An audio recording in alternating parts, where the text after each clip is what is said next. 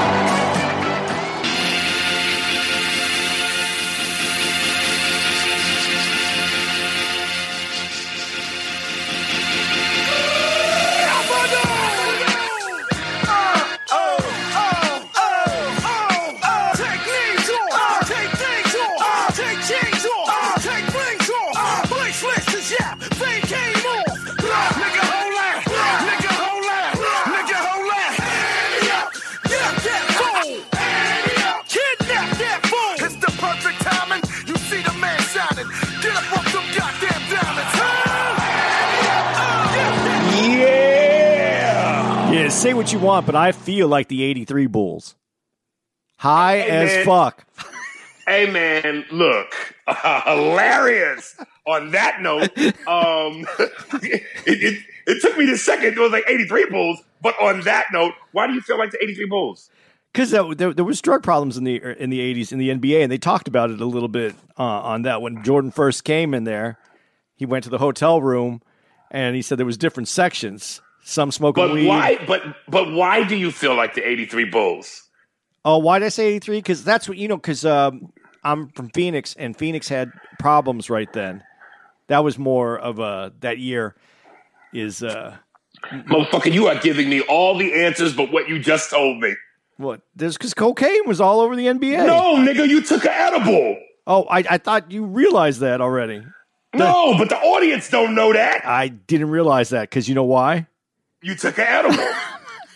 Last time I took an edible before when we did the podcast, it was it was horrendous. it was bad. It was bad. I'm I'm going to be in it though this time. I'm going to be in it. Well, here's the good news. Here's the good news. Since we're really talking about Jordan and the last dance, just know, Andy, that if for some reason the edible makes you feel tired, weary, or you have flu like symptoms, I'm going to carry you into this like Pippen did Jordan in the flu game.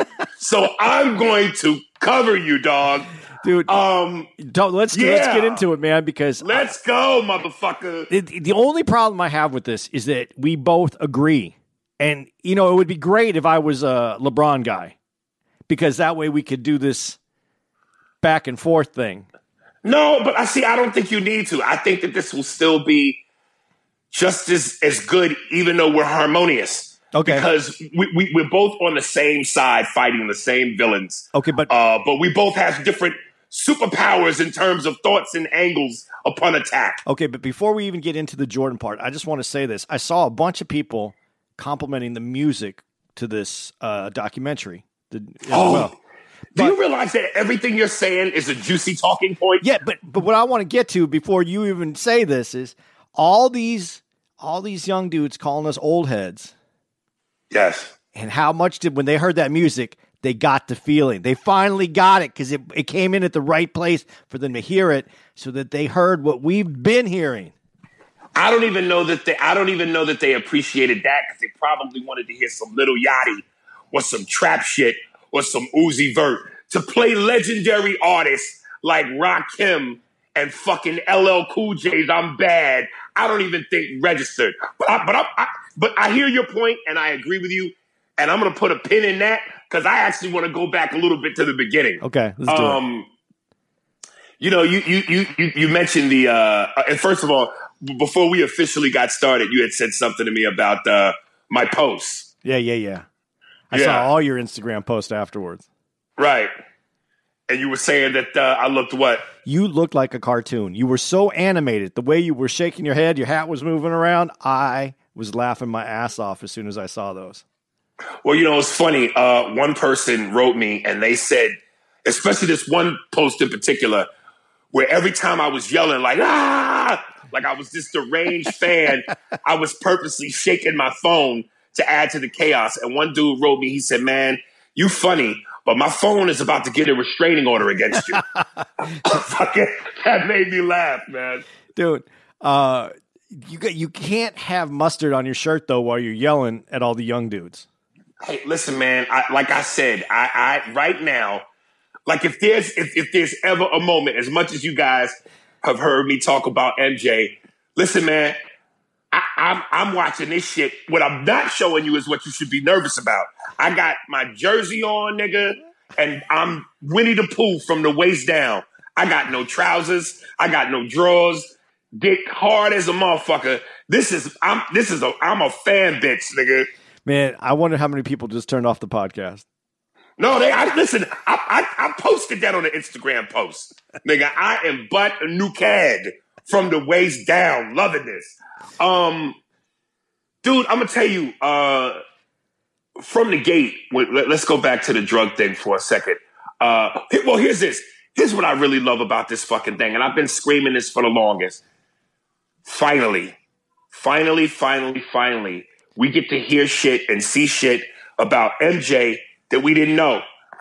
We about to hear things we not used to hearing. Yeah, we've heard the stories. Yeah, we've heard the myths. But now we're seeing it, we're hearing it. And it's like this whole again, don't tell me about him getting uh, getting cut from the high school team. I don't want to hear about his work ethic. I don't want to hear about the shit, blah, blah, blah. We've heard a million times. This nigga's cussing. Yo, they keeping the curses. I thought they would bleep that shit. Yo, they showing this nigga cuss. They showing him raw. They showing him real. I, I, I love this because this is the shit I've always heard. And now I'm like, finally, they giving us the raw, cut cocaine, uncut cocaine, nigga. We sitting at the table with Sosa. We at the meeting. We at the meeting with Sosa, nigga. Well- There's no lying in you, Tony. Well, this is him though. He actually he's the one speaking, he's the one narrating, he's the one giving it up right now. It's about time. Well, I don't know if you heard, but th- it was said that they've had this documentary sitting in a vault for I think they said two decades, and he owns the rights, and he never wanted to release it. But the day he decided to release it was the day that LeBron James won the championship in Cleveland. And some people were hinting at did he do it because he felt threatened? Like his legacy was being threatened? He wanted to remind people, hey, wait a minute now. Yeah, I think he released it for that reason though. You really think he felt threatened? I don't think he felt threatened, but he like you just said, I'm going to remind some people. Well, goddamn it, I'm with him. All in favor, say aye. Dude, the one person that if they don't end up this series by just looking at Steve Kerr and going, "All right, so who was better? The Warriors team you coached or the Bulls team you were on?" What do you think he would say? He's a competitor too. I mean, you can't be and be in this game. He's going to have to go with the Bulls because he was playing. He has to. Even at the risk of maybe fucking up some vibes in the Golden State locker room? No, because I think that that would be to the competitive nature that every player would understand that there's no way he's going to go against his the team he actually played on. Every competitive, every person that's eh, eh, that plays in the NBA, they have to be ultra competitive. They can't be weak. They have to believe in themselves. And if he can't walk in that locker room and goes, "Nah, I think I could have posted you up. I think I could have taken you. I would have put a three in your face." If he can't say that to the guys he's coaching, then he Right. can't be the coach. Right. Well, you know, listen, I, and, and you know, one of the great things about Phil Jackson is he's he's a great mastermind. He knows how to handle egos. But you know, I think to be a good coach, you got to be a little bit political. And anytime he was ever forced to answer the question, "Who's better between the two guys you coached, Kobe or Michael?" He always found a way to politically walk that line to where you felt like he answered it, but he didn't answer it. So I'm wondering if if if, if Kerr will do the same thing. I, I I'm hoping Kerr actually sticks up for his own game and says the truth. The Bulls would beat that team. The I, I listen. I love that Golden State team. Golden State would not have beat the uh, Detroit team before the Bulls. They would not have beat that team. They would not have beat the the um championship uh, Celtics team. And I'm not sure which year, but there was one year where the, the Celtics were under 84. Okay, 84. yeah, they weren't going to beat the the Golden State Warriors would not have beat that team. So they can get over the fact of the Bulls. It was a different game, and I get everybody. Let me, let me let me help you out. Let me help you out. I don't think the Golden State Warriors beat any of the teams you said, plus the Shaq Kobe Lakers, the Magic Kareem Lakers, the Shaq Penny Hardaway Magic. I don't think they beat none of them teams. Let me tell you something. Every time people and I and I got into it with one dude who said to say who was like, you know, no way the 72 and 10 Bulls beat the Golden State Warriors with Kevin Durant. And I said, hold up, dog. First of all, before I dissect this, let's look at the record. The Bulls was 72 and 10. I know that Kevin I know that Kevin Durant uh, uh, Golden State team wasn't that. So if they're 72 and 10, what do you think that is? A testament to bad defense? Defensively, they were a better team. Now, if we go through the matchups, Ron Harper, size, length, was a great defender. I don't think he completely shuts down Steph Curry, but it's not going to be easy. Jordan on Klay Thompson shuts him down. Is Klay shutting down Mike? Absolutely not. Kevin Durant and Scottie Pippen. I still think Kevin Durant will be Kevin Durant, but Scottie's going to be a fucking headache. Dennis Rodman statistically gave Shaq problems. So Draymond Green is a fucking rap. The Bulls had two seven footers who could legitimately shoot. Bill Wennington and Luke Longley. That opens up the lanes for Michael and Scottie to drive. Two three point specialists and Steve Kerr and Jud Buechler. Six man, Andre Iguodala versus Toni Kukoc. That would have been tough for either one of those guys. And on top of that, like I said, team defense, no, I think the Bulls sweep the Warriors easily. I'm not going to go with easily, but I think they beat them in seven game series. There's no way.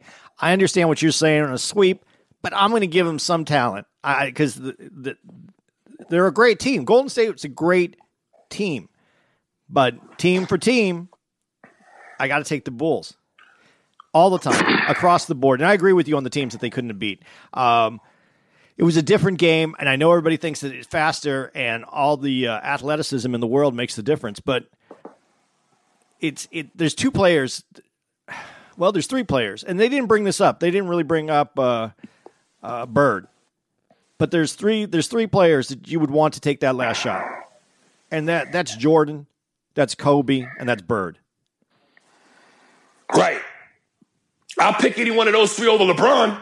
That's LeBron comes off the bench if I have to pick my starting five. I sent you my starting five. Oh, I think that's crazy for you to say.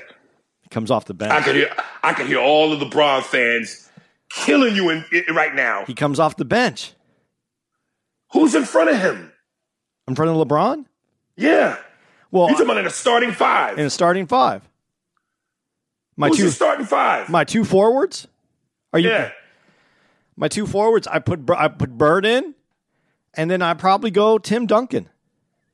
I definitely see Tim Duncan, best power forward ever. But but you have to look at my whole starting five to understand why that team works for me. Okay, so who's the starting five? I got to. I, I'm too high to remember. I got to look it up. But I can tell you, I, I don't have to look it up. I can remember. Um, my starting five would be Kareem at center, Then you got Duncan. So you got you can you can miss you can mix that up. Well, Kareem has to stay at the center, but Duncan could play center. Uh, then I have Bird. I have uh, Jordan. Jordan. I have Magic. Who am I missing? Who am I missing? Yeah, missing? that's a good start starting five. But but most people will say you don't put Bird in ahead of uh, LeBron. Go to the I, even even I gotta go. Even I gotta go. You know, go to go, go to the stats. Listen, man. I, you know, it, again, I, I, I, I, a lot of this is gonna sound like I'm repeating the same shit. But but again, I you gotta say I, I'm not. I'm, sh- I'm shitting you, dude. I've watched this thing seven times, both episodes between the time it aired and and uh, me talking to you right now. It's on in my theater room right now. Like I'm infatuated with this because so many things that I've always wanted to know are getting are, are being shown. Michael Jordan has always remained a mystery, and to me, this is why I gotta say he's kind of like Dave Chappelle in terms of his greatness. I think that when you, no matter how good you are, when you constantly put yourself out there to be accessible to people, it loses it loses something. There's a mystery and a mystique. And Michael's not like Barkley or Shaq, or where he's on TV every week or he's commentating games. He only comes out every once in a fucking blue moon.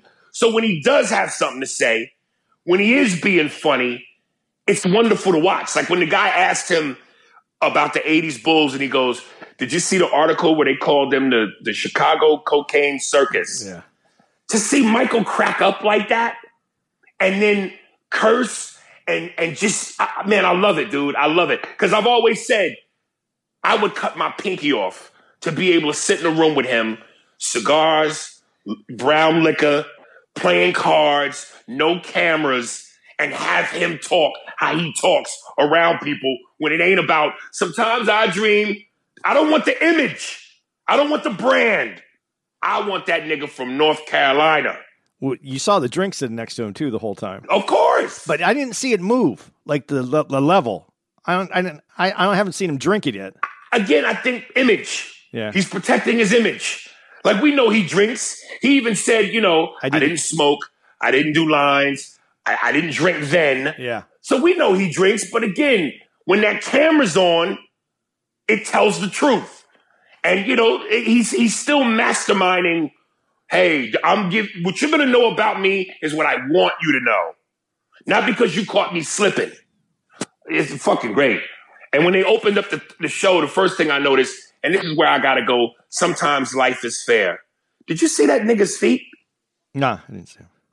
Michael got fucked up feet, nigga. Dude. Bunions, hammer time, nigga. Dude, they're, they're running up and down court. Of course, it's to fuck up your feet.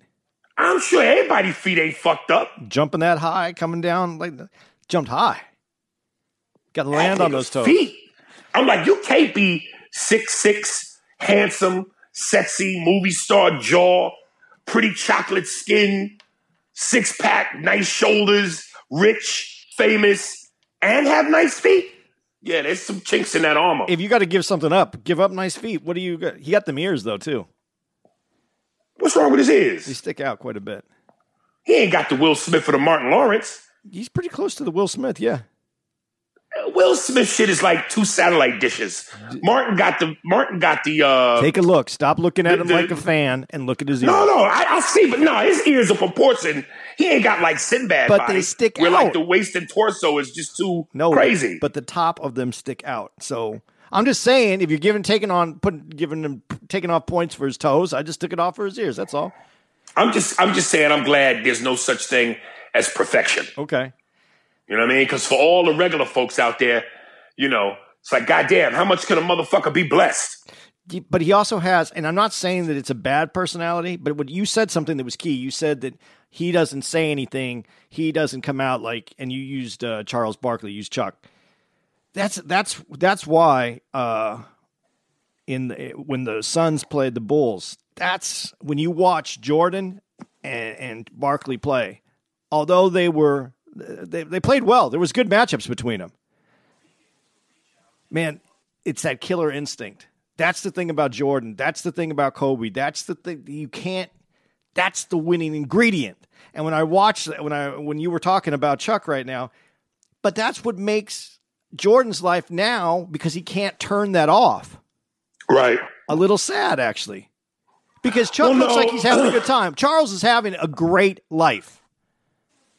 Uh, what's, what's, so the suggestion is Mike is not? I'm not saying that he's not having a great life, but he's living life in the world with everybody. And I think that that, that Jordan's a little obviously Jordan is way more closed off. He's way he needs he he protects himself more. He puts But, he, himself but, but, to an, but to an extent, he has to be. That's what I'm saying. He doesn't get the same life that someone like Barkley, who doesn't have that. I, think it's a little different. Yeah, I, listen, man. it almost depends on what what what what do you want more? Like if you could be that successful, have that many rings, be that famous, but you had to trade in your privacy and your freedom and your ability to go to the grocery store or the mall or just out in public versus not having any of those things sacrificed, but have Charles Barkley's career. What would you rather have? You know, when you're younger, obviously you want to have Jordan's career. But when you're older, I think you do want to be able to enjoy your life. You want to be able to go to the the bar and not have to have be surrounded by a bunch of entourage and people and security. I don't know. I I I'm, I have I was not blessed with either success, young or old. So I don't really know. I, I Let me ask you this. Let me ask you this. And, and this will lead into my second thing. Do you think Jordan will ever get to a point where he can step outside his house and no one not care? He won't get mobbed. Um, not as long as LeBron's still playing too, because the that that's that's kind of incited more uh, of this. You know, Jordan. It, it, it's interesting because now that he you you would think that he wouldn't be as recognized now. He's been out of out of it for a lot longer, but when he was playing, there wasn't social media, and every, he had that rock star attention. Now there's social media, so people can get a whole people can see more about you, and he doesn't even have an Instagram account. But but they, again, I think what they see of him is not anything that he's putting out there. It's old footage, old images, old sound bites. So it's not the same. No, it's not the same, but it keeps him out there right now because I, I would have thought it would have slowed down a little bit more for him. I didn't think the interest. I knew there would be interest in this documentary. And let me ask you this though: I, Do you think this documentary would be as important to everybody if we weren't locked up for the last uh, month in our houses? I think absolutely it would. But I think part of what fuels this documentary is the Kobe is the LeBron Jordan debate. Right, and that's what I'm saying. As long as as long as LeBron's playing, I think that he's not going to be able to walk out of his house. Right now, there's more interest in Jordan just because of the argument. And here's why I'm also glad that Mike finally put this out because I never thought that this would happen. And maybe it's foolish thinking on my part because to go to go back to what I'm saying, you cannot stay blazing hot forever. You cannot stay super popular forever. As iconic as Muhammad Ali was, the older he got, I won't say the less people cared, but but the stigma is not the same because the younger generation does not know you like that. They're not invested in you like that. Yes, they know of you, but they don't have a passion for you. And I'm saying that to say this. I don't think Jordan would have to be 85 years old to where people will just go, who? Oh, whatever. But it does feel like, even still at his age, it has just become popular to disrespect this man. It's like there's, it's, it's like, and when I say that, I mean this young generation. It feels like when you look on social media and you read the shit online and you hear what they say, it's one thing for you to believe, y'all legitimately believe LeBron is greater than Mike. Why? Because he's my generation. I saw him. I didn't really see Mike. That just means you're uneducated. But when you read things like overrated, he played against truck drivers and plumbers, bums. And I'm sitting here going, wait a minute. So you're not just disrespect, disrespecting Mike, Barkley, Ewing, Reggie Miller, fucking Karl Malone, fucking uh, uh, Isiah Thomas, Larry Bird, Magic Johnson, uh, Shaq, Kobe, David Robinson, Hakeem, Patrick, all bums. All these guys are Hall of Famers. All these guys are all stars. Bums. Like that's where we're at. We just disrespecting Mike now. Yeah, I, I I wonder how much he pays attention to the disrespect versus the people who are disrespecting him. How much they spend on his shoes. Well, what I, I would want to know is, and I, I I I doubt they'll say it. Listen, if they do this in this documentary, I will totally. This this deserves an award. I hope somebody has the balls or the courage put that question to Mike because I really would like to know. And I know most people would assume, look, when you're Michael Jordan, greatest player of all time, worth 2.1 billion, icon, he probably don't give a fuck what people think. He's a competitor. I think he cares. To an extent. Yeah, but and I hope somebody puts that question to him. Like, Mike, do you know about this disrespect? How do you feel about it? Yeah, I, I he's a businessman now though. He's he retired from basketball. His legacy hangs. I think that billion dollars, that billion dollar company, 23 jump jump man is is more important at this point to him. I don't doubt that. But but the com- but the competitor in him, the human being in him, I don't care what anybody says. That's one of the biggest cliches ever. When athletes and entertainers go, I don't I don't read the papers. I don't pay attention to the press. You might not, but you do. You care a little bit. So then, do you think he put out the documentary? Agreed to it because he he where where do you think his head was at when he agreed to put out the documentary? I think a little bit. I think a little bit. He felt it. Mm, he felt it a little bit. He wanted he wanted to kind of remind people, hey, I'm not dead. There's no need to disrespect me. Don't mourn me. I'm a bad motherfucker. Look at my work. Listen, that clip that we talked about where he's playing pickup with, with Tom Brady somewhere in a park, and he told the dude, hey man, you got YouTube? You better look at Michael Jordan's career. Come on, man. He cares a little bit. Uh, yeah, I think you have to because you built that.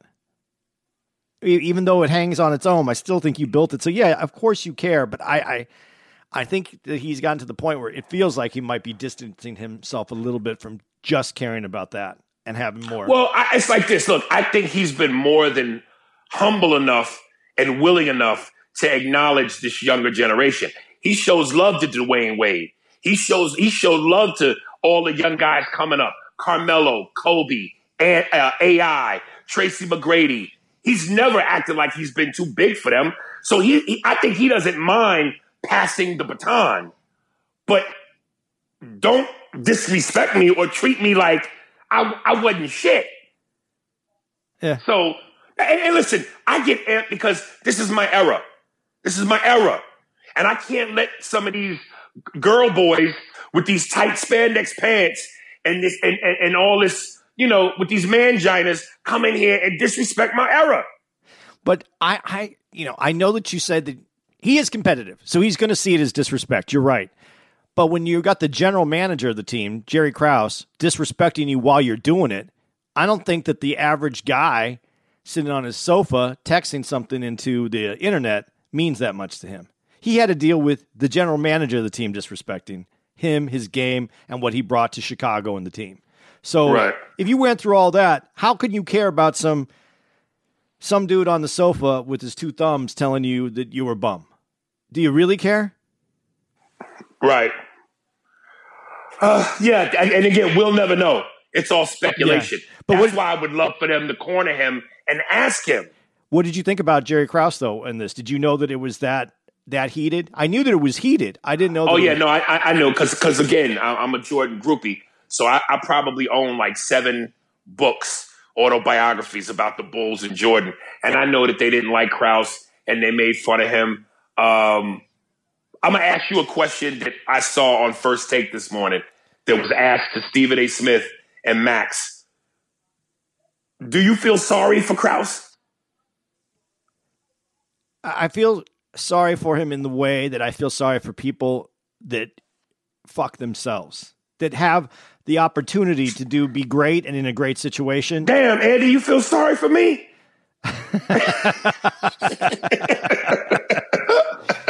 But I, I feel sorry for those people, and they don't get out of their own way and they fuck themselves. He did because he he will never get the credit that he does deserve for putting because people have to remember though too going back to this you had to build a team through the draft and through trades but they weren't easy to do because of the the structure of the NBA at the time so it's not like where the players would talk to each other and then they would go get some players and then they would get on a team and they would have a powerful team like we are doing in this in this decade this was a time when the general manager had to work deals with other cities, other teams to get players. Like when they got Scottie. that wasn't there. They had to make a trade to do it. He did good things to to bring people over and build this team.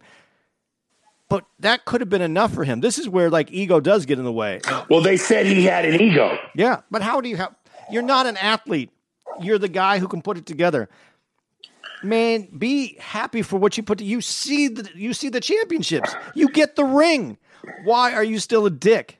They said he had uh, short fat kid syndrome. Yeah, like you know, and, and I and I remember when they said that I posted, like you know, I don't want to not give the man credit. They said other than Michael Jordan, he was responsible for all the other pieces. But it's just like, dude, yeah, it sucks that you you're not blessed with height and a great build and good looks, and it, it sucks. And two you working know, eyes. Huh? And two working. And two work. That motherfucker built like the penguin, nigga, from Batman. You got the Danny DeVito body. You know what I mean? And it's like dick probably as small as a thimble. You know, and it's just look who you're around. You're around a bunch of six foot niggas. You know what I mean? Athletically in shape with six packs and big dicks, and who are rich. So you know, Thank you, but motherfucker, look what you up against. What did he really want? Man, I would have just wanted the ring, and I would have known that I built that. What? What? What? But did he? But he? But did he think he was supposed to get the same rewards as them? Bunch of women, bunch of adulation, fans screaming his name. You're you're in the you're in the office. No one knows who you are. You're behind a desk. No, not only that, but when you're the guy that's in the office and the coach you you feel is getting too much credit, and the media at the same time is saying, "Hey, Phil might be a great coach, but really any coach could just roll out the ball to Jordan and win a championship," and that was said at the time. I, I, I, no, know, that's not true. No, it was that's at the time. True. At the time, it was said. I'm not saying it's true today. At the time, people felt if that's the if that's the case, Doug Collins would have won a championship with no, Jordan. because Doug was replaced that first year. I, I think they're going to get into that. I don't think Jordan Jordan did not like Doug. He liked Phil. No, he did. But he, he, he liked like Phil better. He wanted Phil as the head coach. Yeah, I don't know about that. I know he, he had a lot of love for Doug, but Doug was unsuccessful. Well, Doug didn't really get a lot of time to get successful. Uh, he, had, he had a year. One year. But it wasn't a, it wasn't a bad year. It just wasn't a championship year. But Phil took it to another level. Phil did because Phil was able to maneuver people. Listen, Doug Collins could not have had Dennis Rod. He couldn't have stayed that all that time and then had Dennis Rodman. I don't think he could have control. And, and let me not use the word control because one of the reasons why Dennis Rodman himself loved Chuck Daly and Phil so much is because they didn't try to control him. I think Doug would have tried to control him and completely lost him. Right. Let me say something that Shaq once said. He goes, one of the reasons why we love Phil is because Phil never panicked. When the troops see the captain panic, they panic. And Jordan said that when he played his first game for Doug Collins, Doug Collins had chewed some gum for so long, so aggressively, out of nervousness, that he had like a white powder build up in the corner of his lips. And towards the last couple minutes of the game, Jordan hands Doug Collins a cup of water and goes, Hey, coach, drink this water, wipe that white, get that white stuff off your lips. I'm not going to let you lose your first game. now, this is your player telling the coach to be cool. Yeah. Whereas Phil Jackson was cool. Well, and if you looked at Doug when he played that year, all his suits were always wet at all the games. He would Oh, he was a nervous wreck. He would sweat through his suits. But he was a great coach. Doug Collins really missed because he was a great coach. I don't think he would have been a great coach for that second run. I think he would have been great in that first run, but that that isn't the way it happened.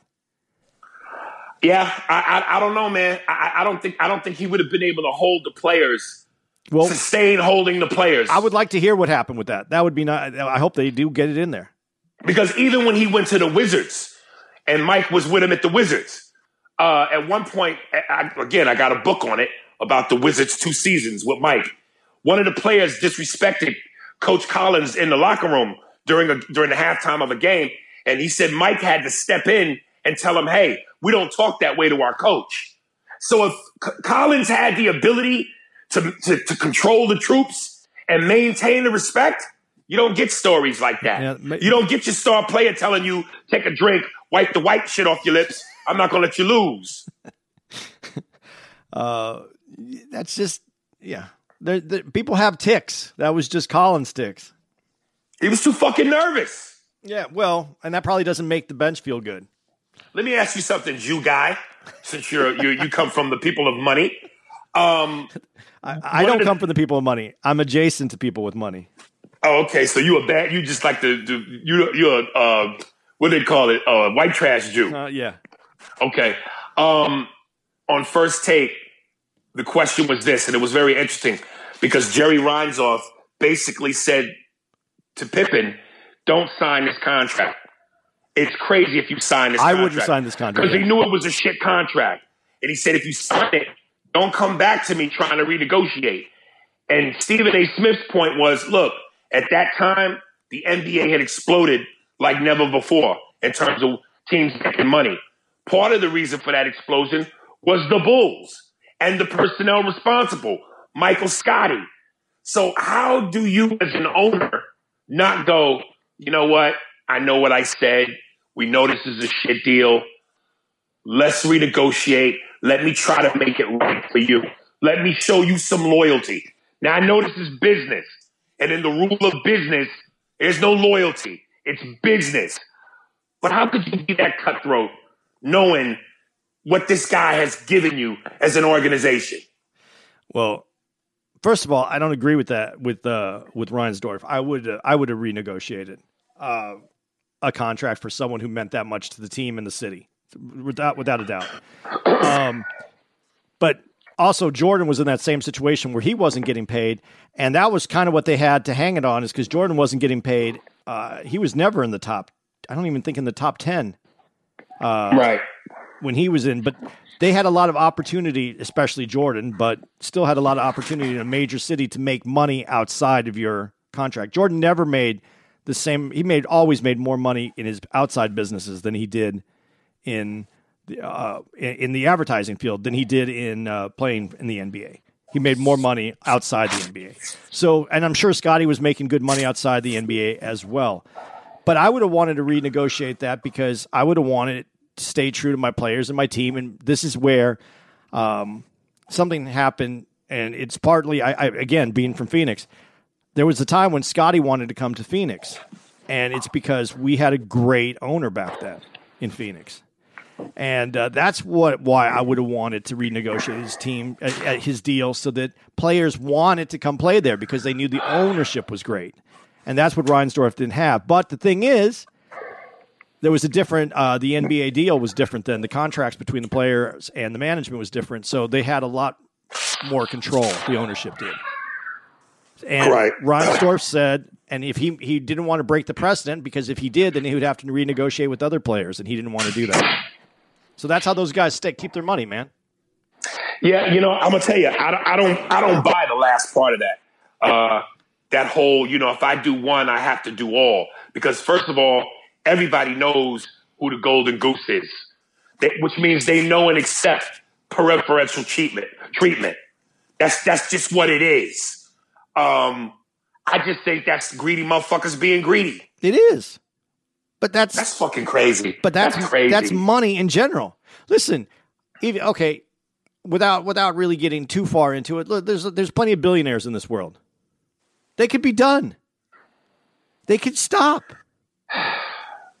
They have enough. I know you're never supposed to say there's such a thing as too much money, but when is enough? Well, that's And- and it's, certain, it's certainly at the point where you're going, I'm gonna, I'm gonna turn people off. I'm risk relationships. I'm gonna alienate people by being greedy. I agree with you 100%. And that's why I would have renegotiated the deal, especially we're also leaving out the fact that he turned, what do you pay for the Bulls? 12 million? 20 million? Something like that? Right. He and at the time he was it, it, turned into uh like fifty million dollar investment with the with with with that team.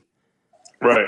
So how how do you not go? Okay, well, I would have given Ray. I would have just walked in and goes, everybody gets a raise this year. Everybody gets a raise. Jesus. and the crazy, you know, and like Mike said, we were winning. It'd be one thing if we played the season and someone took it from us. We were winning. I honestly think if Jordan hadn't played baseball and they hadn't made a turn, you know, basically broken the team up, dude, you you don't think they could have won ten straight championships? I don't. I don't. I thought about it, and I think they get. An, I think they get an extra championship by him taking that year and a half off. I think. so that- if he had if he had to take a year off, you think the Rockets would have beat them? I think the following year the Rockets might have beat them. They were tired. Really? They were tired. They were beat up. It was Rockets had a great team. They take the year off. Jordan rests, takes half of the year off, but he's still working out. He's staying in shape, not game shape, but in shape. He gets healthy, comes back, and they do a three-peat. I think that they would have lost and then maybe been able to win two more, and then that would have been it. Because if if they didn't have a team that was just killing it, uh, Krause would have been able to break him up. Because don't this is the thing I, I text you about this that they hadn't said in the special. Kukoc was brought in. That's a Reinsdorf deal, not Reinsdorf. That was a that was a Krause. deal. Krause. Because he was that was his plan to start the rebuild. That's what Toni was part of. So Well, I, I remember doing the Dream Team special, uh, they specifically said that Michael and Scottie were upset about that and that they made it their personal mission when they played Croatia to destroy Toni. And that's what they did. yeah, no, because they didn't they they didn't need him, and it it wasn't that they didn't need him because Kukoc played a great part in that in in the, He was huge. So, uh, but they, uh, but they just that that wasn't. They didn't want to rebuild, and that's what was happening. That was the fight behind the scenes, and I knew it was bad. I just didn't know it was as. I didn't know Krause was that big of a dick until this special. And but you know what else I didn't realize, and this is this. Jordan drives a Corvette. Oh shit, motherfucker Corvette, you know, back in the nineties, that was a pussy wetter. So, so is a Ferrari. So was a He had that too. so was a Porsche. he had that too. I saw the Corvette pull up, and I was like, ah. Oh, nigga, trust me. He he got he got that man's worth two point one billion. He got a gang of shit. I, I just saw a Corvette. That's what I saw. Well, again, just because that's all you saw don't mean that's all there was. Okay, but I wanted to see. I, I was when he pulled up. I wanted to see something, and that Did you? What did you think of your? What did you think when Scott Burrell got a hug from Ron Harper, and he wanted to hug Mike, and Mike looked at him with that cold in his eyes and said, basically said, "I ain't hugging you, motherfucker. It don't count." it don't count. I thought that that was unbelievable because it's so. It, it speaks that that speaks to the whole series that we're going to see of who Jordan is. You, you don't don't uh, don't congratulate yourself for something that doesn't deserve congratulations. There we go. Oh, young generation, three and six. You want a hug? Y'all want hugs at three and six? Listen, you, you're yelling that at them. I'm going to get the most heat out of anything I've ever said on this podcast about taking Bird before LeBron. That they're going Yeah, to you are. Yeah, they're going to say Listen, I don't agree with you on that one, you don't have to agree with me. I'll I'll grab stats. We'll start putting it up. but I definitely, I definitely agree with you about the hugs. Okay, but let me ask you this question because this was a quote. I think it was uh, Pat Riley's quote. Um, because you, you have LeBron. Okay, so it's the end of the game, the last shot of the game. Who do you want taking that shot? Jordan, LeBron, or Bird? Well, I tell you this, I put, I put LeBron in your starting five over Bird, but if the last second shot is due, I, I, I, I sit LeBron down and bring in Bird. Yeah, uh, I think it was Riley's. Riley's quote was, "If it was uh, the last shot of the game, I'm going with Jordan. If it was my life depended on that last shot, I'm going with Bird." I don't disagree. Yeah, but that's I just and, and, and speaking of this, this is what I'm saying. Like, like when these young kids and this is why I get pissed up, pissed off, and riled up. When these young kids say Michael Jordan is overrated, and them motherfuckers that have used that word, and, and let me be honest, it ain't just young kids. There's some goofy ass old niggas out there saying that dumb shit. Overrated. He played against truck drivers and plumbers. So you mean to tell me Coach Roy Williams, Coach Pat Riley, Coach Bobby Knight, Larry Bird, Magic Johnson, Isiah Thomas, all champions. You're disrespecting them. If they're telling you this man is the greatest, you, you I just named you six co-signers, all with championship pedigree. Why are we having this conversation? Because there's still people that will that can put Idiots. Please replace people with idiots. No, I mean there, there's something. I to be need you to say that. Idiots. there's something to be said about his stats, the way he plays, the way he brings up the players around him that Jordan didn't do. Where are you getting that from? He made people better. He made people better by being better and challenging them to be better. But LeBron actually plays the game in a way that can make you that helps you with your game. That helps you raise to another level in your game because he's giving you the ball where you need the ball. You know, I, I, I'll put it to you like this: they're both disciplinarians, Michael and LeBron. Just their styles are different. LeBron is like a white Jewish mom. There's a lot of timeouts. There's a lot of threatening of taking away the the, the, the, the Capri Suns and the and the graham crackers. They're, they're threatening to turn off SpongeBob and go sit in the corner. No, leave- and then there's Leave the room and go to another city and come back. to yeah yeah. Michael is a I'm going to go get a switch and I'm going to whip your ass butt naked. And if child services comes over, I'm whipping them too. This it's you know they're trying to accomplish the same thing. Yeah, but and- Mike is just wrong with it. But okay, and before we go any further, so I don't get so uh, so many uh, criticisms from everybody, LeBron's still my number two, even though he comes off the bench for me, and I, it's hard to explain. But I, I picked a team. Number two in terms of greatest players. Yeah, yeah, So you put him over Kobe. yeah, Wow, that's crazy. yeah. Uh, That's crazy. Kobe's still in my top five, Yeah. but yeah, over LeBron because just his size and his ability. Yeah, I you know, my mission is to put an end to the bigger, stronger, faster words. But That, that, to that take. shit, I, I, I, I think that is so overly used. Bigger, stronger, faster. What is he doing that Mike has not been able to do? Okay, but because you but but you do take this a little personally. Let's let's put this a different way. If me and you were coaching and we had or, or we were the general managers and we got to draft and we get we had pick 1 and 2. And it was Jordan and LeBron was up and you could pick either one. You would pick Jordan obviously. Yeah. I would pick LeBron because you already picked Jordan if you picked first, right? Right. Did either one of us lose though? Depends on how you ultimately look at losing. Here's what I'm saying, and this is why math don't lie. And I'm a, and I'm and I'm a quote my girl Kyla Lacey here for a second. I would love to live in a world where I could disagree with math. Six and zero is a winning record. I got you. Three and six isn't. But I'm talking, I was just saying from a perspective, did either one of us lose? Because I'll tell you right now, uh, I would let you have Jordan and Pippen if I could have LeBron and Kobe. You would want that? LeBron and Kobe?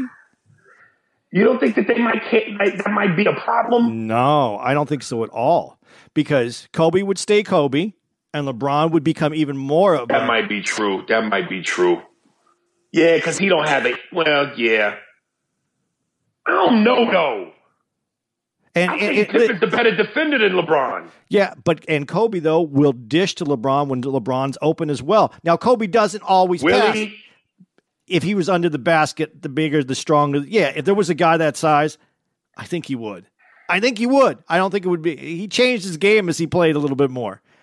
I would take, dude, that, you know, when we do this, it's hard to say this one's better than that one. And I agree with you. Jordan, to me, is the best player who's ever played the game. But take it a step further. Let's take it let's let's say that you get Jordan, like he said, you didn't he didn't win those championships without Scottie. So who do you give LeBron and could they build a team that could be equally as successful against each other? And that's why I just said LeBron and Kobe. And you know what? Yeah, listen, for the record, I, again, I'll say this, I say it every time. I don't dislike LeBron. I, I, I, I recognize him for the player he is, and he truly is one of the greatest to ever play the game. I just can't stand people trying to say, I'll even take he's as good as, but don't tell me he's better than. Because I actually sent a post and I might even pull it up while we're here, or I don't know if I already did, but we're the statistics. Le- LeBron versus Mike. There was numbers in green and numbers in red. Green, green. Whoever had the most green led in stats. Mike had more green than LeBron, plus six and zero versus three and six. Why are we debating this? Well, you could take it a different step too, even past the, the, the statistics of the games. Of the, uh, what about games played? What about not taking time off? We're talking about a person who played, and that's what they talked about too. He played every game. He didn't play when he broke his foot, obviously. Right. There was no load management. Nothing. None of that. There, there, there, yeah, there was no taking off. He played all 82 games. And again, had Michael not retired for almost three years. Had he come straight out of uh, high school, those stats are very different. Completely different. Had he not been forced out of the league by, by the crap by the Jerry's, those stats are very different. And you know what? Let me say this again. When we talk about all the ingredients that make up GOAT status, and this is why I was getting so hyped, and this is why I was sending out so many posts uh, at an alarming rate. Because as I'm watching this thing, they're revealing different things that make me go, and I've been saying that. That's my point. Like people will bring up Kareem. Yo, really, if you think about it, Kareem's the GOAT. He has six rings and he's the number one scorer. But part of the ingredients that make you the GOAT is impact on the game. Kareem was aloof. Kareem didn't like the media. Kareem did not talk to the media. He didn't talk to fans. He was known as a, as a mean guy. Michael Jordan took the game global. Did you see the impact when they went to Paris? Yeah. People all over the world idolized this man. Impact. Kareem did not have impact. Well, Wilbon said it the best when he said that no other Babe Ruth and Muhammad Ali, and then And Jordan. Jordan. That's it. And to this day, I still think that's it. Yes. Maybe Tom Brady. Maybe Tom Brady. But see, the difference between Tom Brady and the other guys that we just mentioned, Tom Brady wears a helmet. And I know that sounds ridiculous because you see I know what you're going helmet. with that. Yep. But we see the other guys full face all the time doing what they do.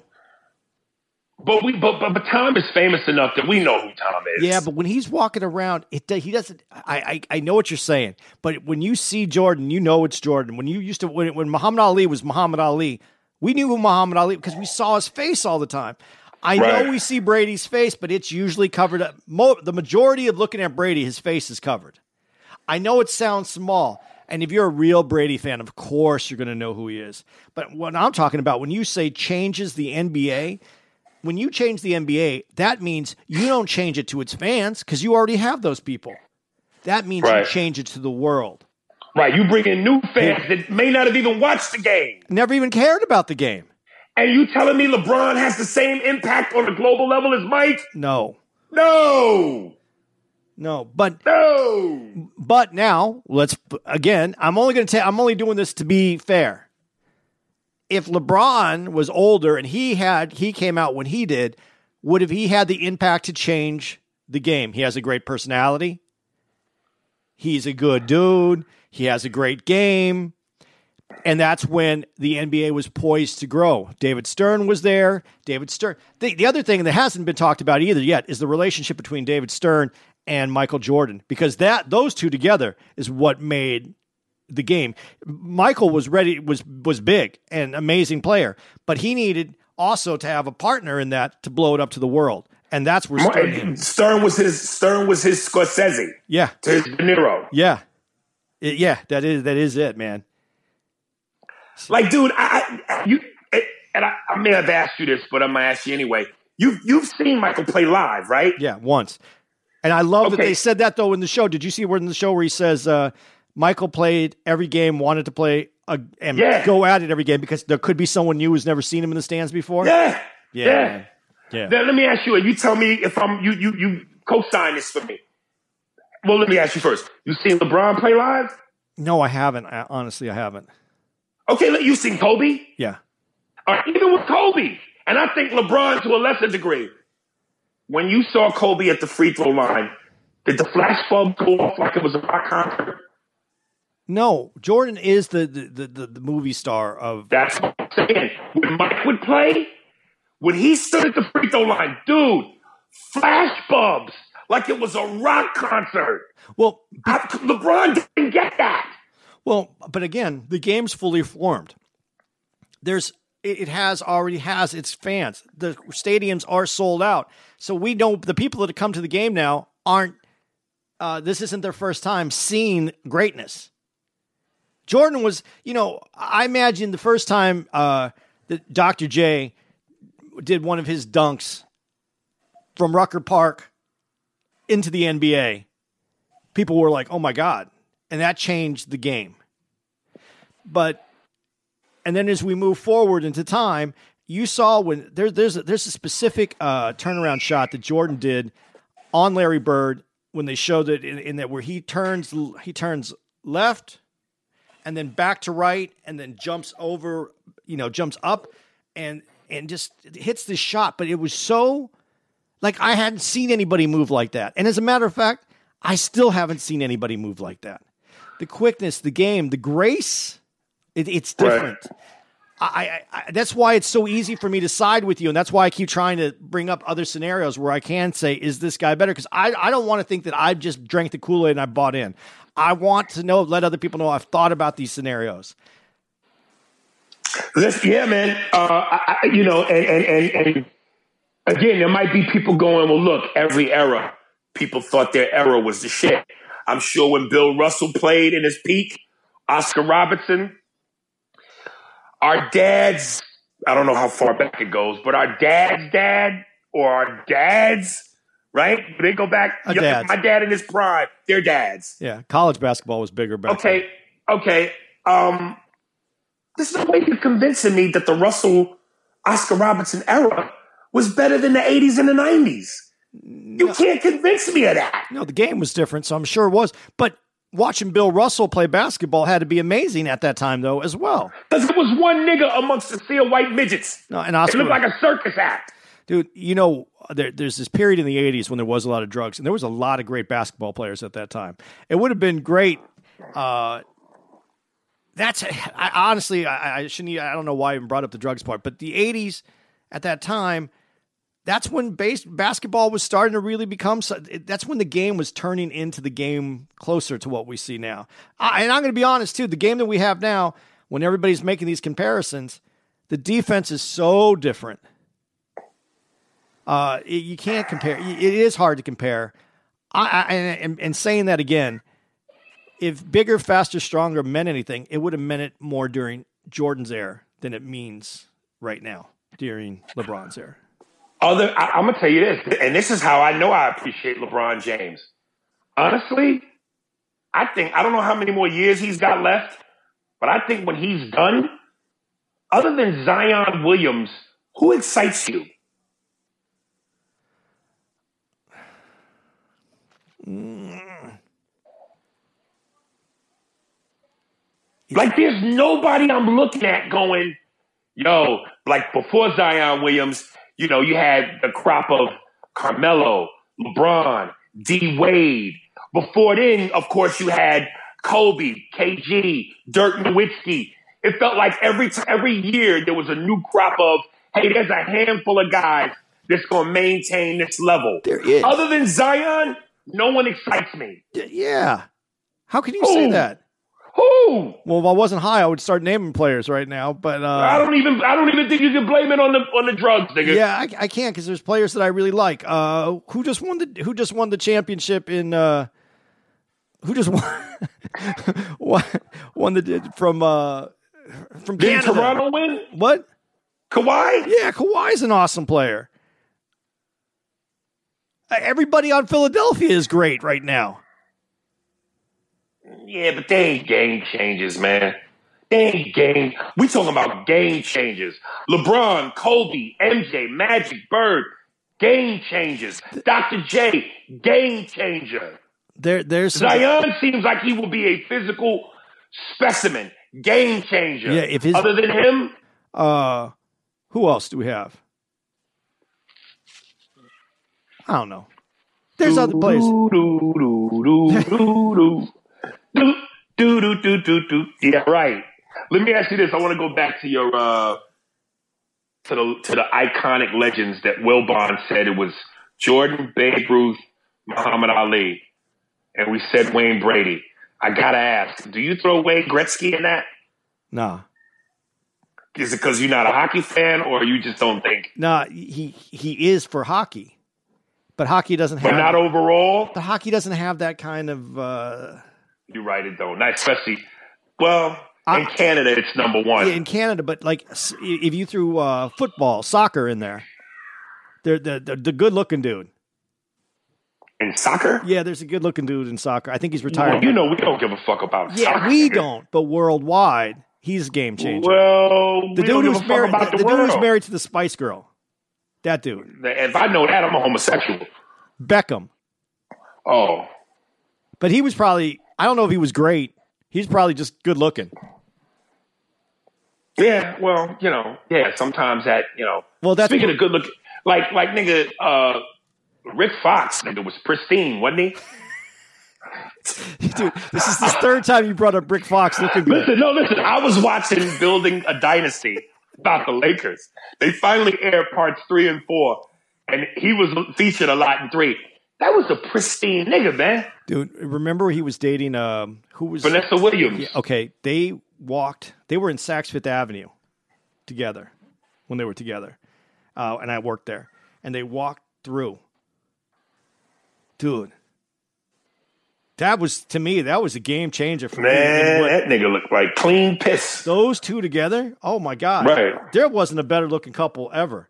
Dude, I wonder what's that nigga's flaw? Uh, I'm not even worried about it. He, he could have all the flaws he wants, and they mu- it must be big because I don't know. I, I don't know about all that, but I know, you know, that motherfucker, like, damn, Shaq, what they call him, Pretty Ricky. Pretty much, even in old age, man. I, he looks like a, a Disney, the male hero in a Disney cartoon. Okay, fuck him. What are we? We got to get back to what about Rodman? Because we didn't talk about Rodman at all, really, in this. Well, his, his this Sunday is going to be his thing. Yeah. Because I think the way they're breaking it down was part one was Michael, two was Scottie, three is Rodman, and then from there it's, you know, Open it'll game. either be Phil or open game. Yeah, yeah, they have to have one on Phil. But what did you? But there's a little bit of Rodman that's come up. What do you? What did you? I mean, Hey man, Rodman Rodman's an interesting character, man. And, and again, I, I, this morning I watched first take because I knew they were going to be talking about it. And uh, you know, I, I think Max Kellerman said it best when he was like, you know, as good as Horace Grant was, power forward defender, Rodman was ridiculous. He was just next level. Yeah, So it's like you got the number one player, the number one, well, number two best, second best player, the best coach, and the best rebounder and rebounder and defender. and what was great about Rodman for the team is he didn't care if he took a shot forever. He could have waited Right. the whole season and not taken a shot, Right. and he didn't care. That that's No. what, that's what made that's what made that a perfect fit. That's why when I gave you my top five, that's why I said Duncan as my as my power forward with that team because he plays such a team game. If he didn't get twenty points, I don't think he cared. Right. You know that's so. Uh, you did you give me a top five? Who's your starting five? Oh shit. Um, Magic, Michael, um, LeBron, uh, you know, I'm no, let me stick to it. LeBron, power forward, power forward, power forward. I got to go with Tim Duncan because of the skill level. Um, and then Shaq. Dude, but Shaq, you can you you at the end of the game, you make Shaq. You have to take put Shaq on the bench. You do the hack of Shaq. Now, you, yeah, but but between Jordan, between Jordan, Magic, and LeBron, you got enough scoring, and Duncan, you got enough scoring. Dude, you wouldn't want Akeem. Shaq, Shaq, Shaq is on my third team. Third team because I have Akeem next. I can't let African nigga get ahead of Shaq. Something about being African, I got I got to give it to America, dude. I and, I, and Shaq was so dominant. Dude. I love Shaq. I wanted I wanted to put him on my first team, but the free throws. And and, yeah, and I'm not so I'm not worried about that with the Okay. other four out there. okay, but wait, let me let me put this with you too, though. So you take Shaq and Jordan. Do you think they get along? Because Shaq isn't going to come in. Shaq isn't going to come in in shape. I don't think so. I think again, I think between Phil and Michael, those two influences, you get your shit together. Uh, I'm not, obviously I believe Shaq respected Kobe, but Shaq believed it was his team. He believed he was number one. So why should I listen to number two? You're not coming to Chicago and thinking you're number one. And even Shaq said, growing up, he thought Mike was a god. And when he played against Mike, he was nervous because he felt like he was playing a god. That's what I mean when I say impact. Michael has an effect on you that other players do not. Well, Listen, I got the jersey hanging up in my theater room, signed by my man Jalen Rose. When I was in LA, my manager again was Norm Nixon, Debbie Allen's husband. Norm was not just a manager for talent in terms of entertainment. hey, he your- also your, your headphones are busting up a little bit. I don't know what's happening. oh shit, can you hear me? Yeah. He also uh, repped talent for the NBA, and one of his first clients was Jalen Rose.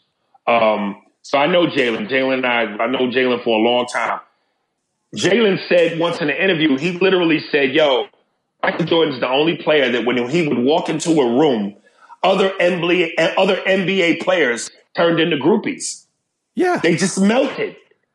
So I think Shaq respects Mike and falls in line. Dude, I, I, I don't know. I, I put together teams that I just thought the personalities would work together. I, I, I see like when I said Pippen and Duncan, I could see hanging out, being that those quiet guys, the guys that you're putting the game together. Those two would be fierce. Oh my God. From a defensive length scoring standpoint. Oh, real quick. Uh, hello to all the women out there. We're almost done. Up. Uh, yeah, I, I just, that would be, whew. All right, so we're gonna get to uh, uh, next Where are week. we at time wise? What? We're at time a little over an hour. Are we really? Yeah. I only said that because I know for some of the women that have written in and said, I don't like when you guys talk sports. Them bitches have checked out. nigga. Yeah, but they like Michael. See, that's well, true indeed. Speaking of which, oh, I gotta, I gotta mention this. I gotta mention this. So as I was watching the thing last night, uh, you know, his wife, Mike's current wife, the Puerto Rican chick. Um, have you seen? Have you have you read what she gets prenup wise? no. For every year that they stay married, she gets a million dollars, and at the ten year mark, from then on, she gets five million a year.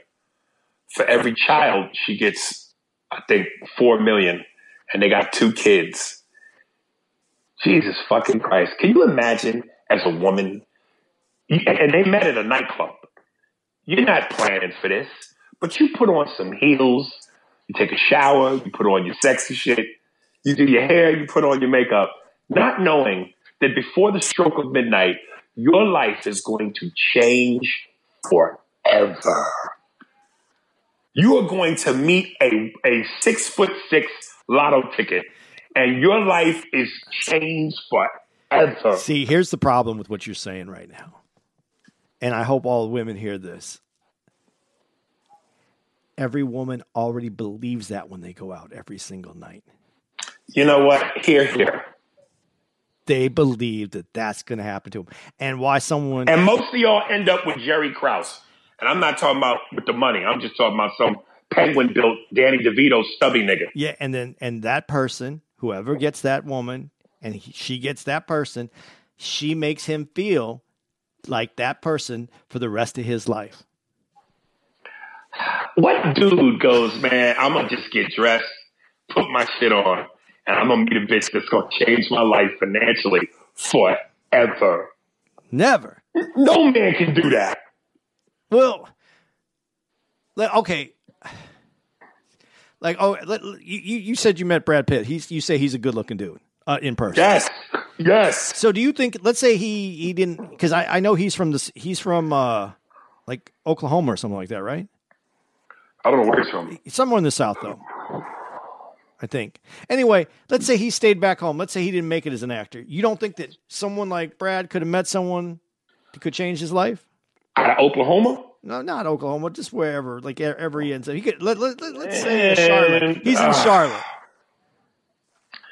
Nigga, the chances of that are one in a gazillion. The chances of of of, the, of a regular woman meeting a Jordan ain't fucking astronomical, but it's better than us. yeah, it is. It's better than ours. It's definitely true. Oh goodness, that's unbelievable. Like, what do you say when you when, like? How does that go when Michael Jordan goes, "Hey, how you doing? I'm I'm, I'm Michael Jordan." Uh, Not like bitch, you don't know who he is, but he's got to still play the role. Um, give me your phone number. Like, what? What do you go home thinking? What is the drive? That's got to be on your mind the entire every street light you hit. You got to be thinking how to suck this nigga's dick from a different angle. Dude, honestly, I'm going to tell you this, this is how fucked up I am. I'm watching the show, and I'm probably about I'm into the second. It's the second hour, and I think to myself, man, how do I get sponsored by Jumpman? How do I? like I, I understand why women think that way because I was like, oh, if I could just, if I just had an in, I could just wear Jordan shit all day, every day. How Here's what you be? do. Here's what you do. As you drive home, at every stoplight, you're thinking about every angle on how to suck that nigga's dick.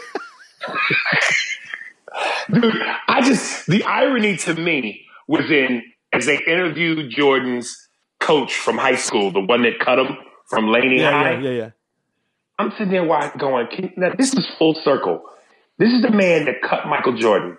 Told him he wasn't good enough. Look at his shirt. Yeah, he was wearing that Nike shirt. The, With Jordan's emblem on his shirt. Yeah. Jordan shirt. Yeah. Like Jesus, man. Dude, what's so funny to me though, did you hear when he said, uh, yeah, but his game really changed between his sophomore and junior year. Man, we could see it. We call North Carolina. Yeah, you know, it's funny, but I mean, when you think about it, for the coach to say that, and he did cut him, how much did his game change? How like devoted and was it the size? Was it his what? I just have never like not been good at something and then several months later I'm great at something. I, I don't understand how that works. I guess you just tighten the screws on the work ethic because you know, like they kept saying, his raw talent was unbelievable. He just fixed what was weak, and you know, Kate got it to perfection. Well, and that's what he did when he went into the NBA too, though, because he got his three point down, three point shot down that he didn't have when he came in. Um, dude, I, it's I don't know. Hey, listen, folks. Side bonus: if you really are a fan of Michael Jordan, go to YouTube and look up Michael Jordan Wizards underrated. It, it's somebody pieced together basically. I don't want to call it a documentary, but like like a nice little entertainment clip of Michael Jordan's time with the Wizards. And here's again a testament to how incredible this motherfucker was. I think when Michael was with the Wizards, he was what, 44, 45? And he still averaged 20 points a game. And look who he's destroying. A young Paul Pierce, a young Kevin Garnett, a young T-Mac, a young Vince Carter, a young Dirk Nowitzki. At 40 Yeah, but with the Wizards. yeah, but you know, uh, Steve Kerr kind of said, kind of explains that a little bit. It wasn't easy for him to win. Like it wasn't easy. Like they said, for him, it was. They thought it was easy for Jordan. He had to work for it. So you, You know with the Wizards? no, even when he was at the Bulls, like at the end of the season, they were saying like they thought it was Jordan refused to lose. So could you imagine being in your 40s and you're dealing up against a guy that's in his 20s that has all the athleticism, all everything, all the gifts, and there he's in his prime, and Jordan in his head just wills a way to beat that dude.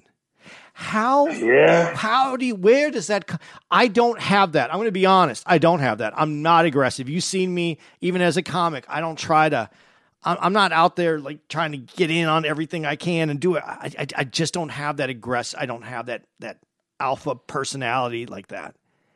This dude is above alpha. This is I don't know where this comes from. That even when you can say, okay, I'm Michael Jordan, I, but I, it's not enough that I'm going to play against you, and I'm going to I'm to put a good effort in here. You're not going to make me look bad. No, he made them look bad.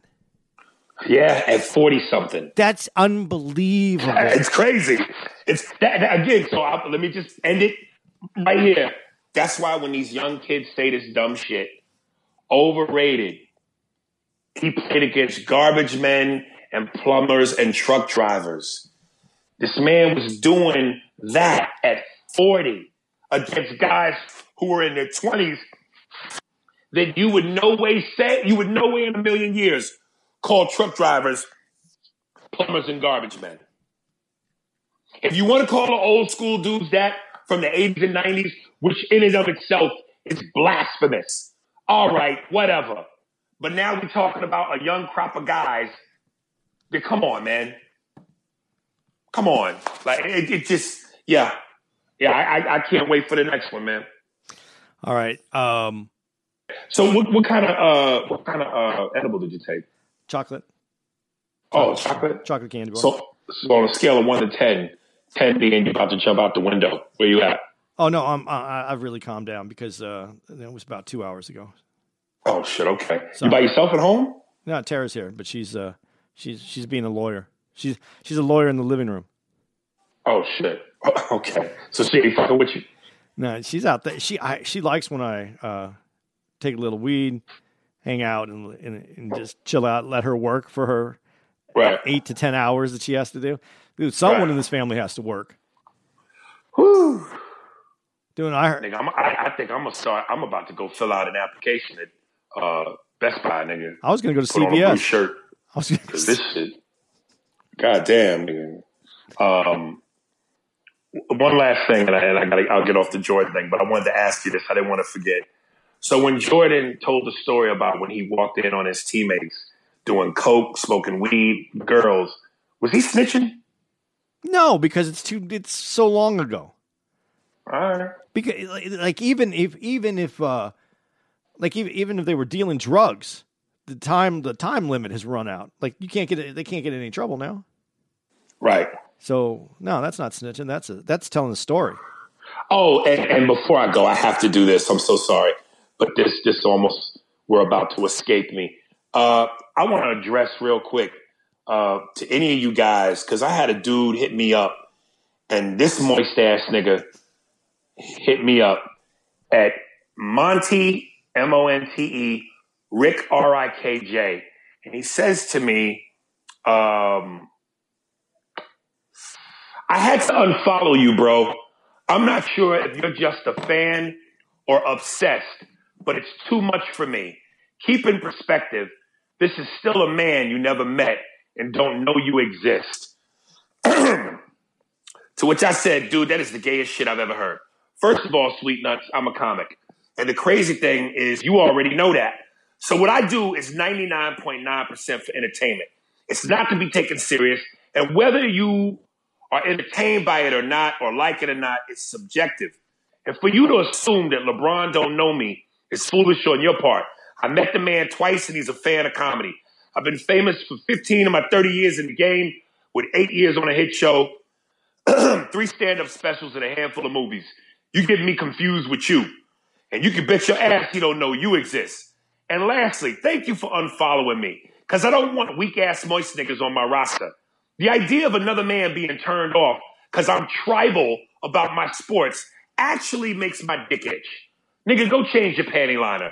Listen, guys, during the course of these Michael Jordan docs, I am going to get ridiculous. I'm going to get animated. I am going to be the guy you see at the football stadium with his chest and face painted with no shirt and 30 degree snow. That's how much this means to me. If you can't handle that type of tribalism, then get the fuck out of here, man. We men, this is what we do. When dude said it to me, I just pictured his hand on his chest. Like it was too much. What man says tribalism in sports is too much? dude and you always say that one of the reasons that you're so excited about this too and you admit that you don't have that relationship where you you and jordan are boys so it's not like you're even saying that in the first place but you respect this man as the athlete as an entertainer and as an entertainer that you are you know how much work goes in He inspires me. Exactly. And that's what this peop what people don't understand when they say sports, they don't understand that to be inspired by someone like that. I don't know who inspires that guy, but Yeah, ain't nothing, and listen, ain't nothing wrong with aggressive sports tribalism as long as it doesn't turn into violence. You know, if I'm throwing my kid across the room because, you know, somebody didn't make a shot because my team loses, or I'm taking the dinner that my wife made for me and I'm slapping her with it, then, you know, you need to go seek some help. dude, I'm telling you, I, I know people are going to d- disagree with me last time when I said this, but the COVID thing, us being locked up, I know there's domestic violence right now. But if we had Hey, sport, if we have sports on top of it, I'm saying it would be worse for 50% of the people watching sports that that night. The kids would be yelled at, the wives would be yelled at. Right. Yeah. Uh, I saw somebody, and this is a serious note, but it was one of those things where your comedic brain was trying to do its thing. But they were saying because of the COVID 19 and the lockdown, you know, people shouldn't go anywhere. So, you know, you shouldn't leave your house. You got to stay home. So, what happens to, you know, domestic abuse victims? And they can't go nowhere. They trapped. Like, like what happened? You know, it's not funny, but Yeah. Where do you go? right. Uh, same thing. And, and I mean, you know, it's. I know that we're not making it funny, and that's not the goal here. But we think about things in a different way. I automatically thought about the homeless. When you have to go home and you're homeless, you're there. Where do you go? You're there. Right. So right. I mean, you you can't help but think about these things in the way that other people might not get it. But uh, yeah, Yeah, if you if you if you trap if you trap at home, uh, you know, have a weapon. I mean, protect yourself, you know, or at very least behave. quietly. Right. These are the jokes, folks. Relax. These are the jokes. Uh, These are COVID jokes. Yeah, relax. We, we there's enough shit going on in the world. You know, we got to laugh at something. I'm not trying to make light of that. I, why am I even fucking apologizing? God damn it, it's a joke. Uh, it's a joke. So shit. Oh God. You ever feel like you just stepped in shit? You just can't. Dude, I, I we we can go for walks around here. We're supposed to be done by eight o'clock or something like that. Right. And I walked into the police stations on the other side of the the river here. So we walk around that thing. Police station's closed. You have, Really? You have to call. You can't come into the police. You have to. It says right on the door. This door is closed. Call for appointment. You can't.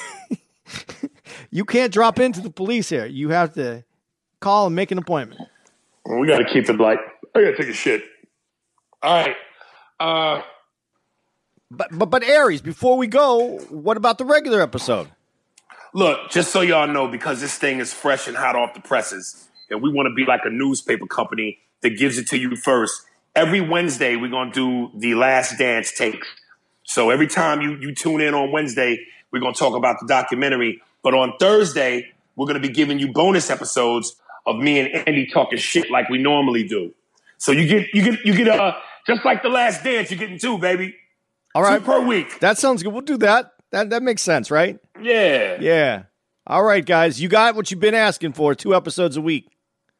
There you go. So until this documentary is over, you're gonna get some sports and you're gonna get the race, you're gonna get the emails, you're gonna get all of it. So here we go. So those ladies complaining about no more sports, do, you you could listen on Thursday because it's going to be all sports. taste. Yeah, it's going to be all sports on Wednesday. What time is it? Game time. Ooh.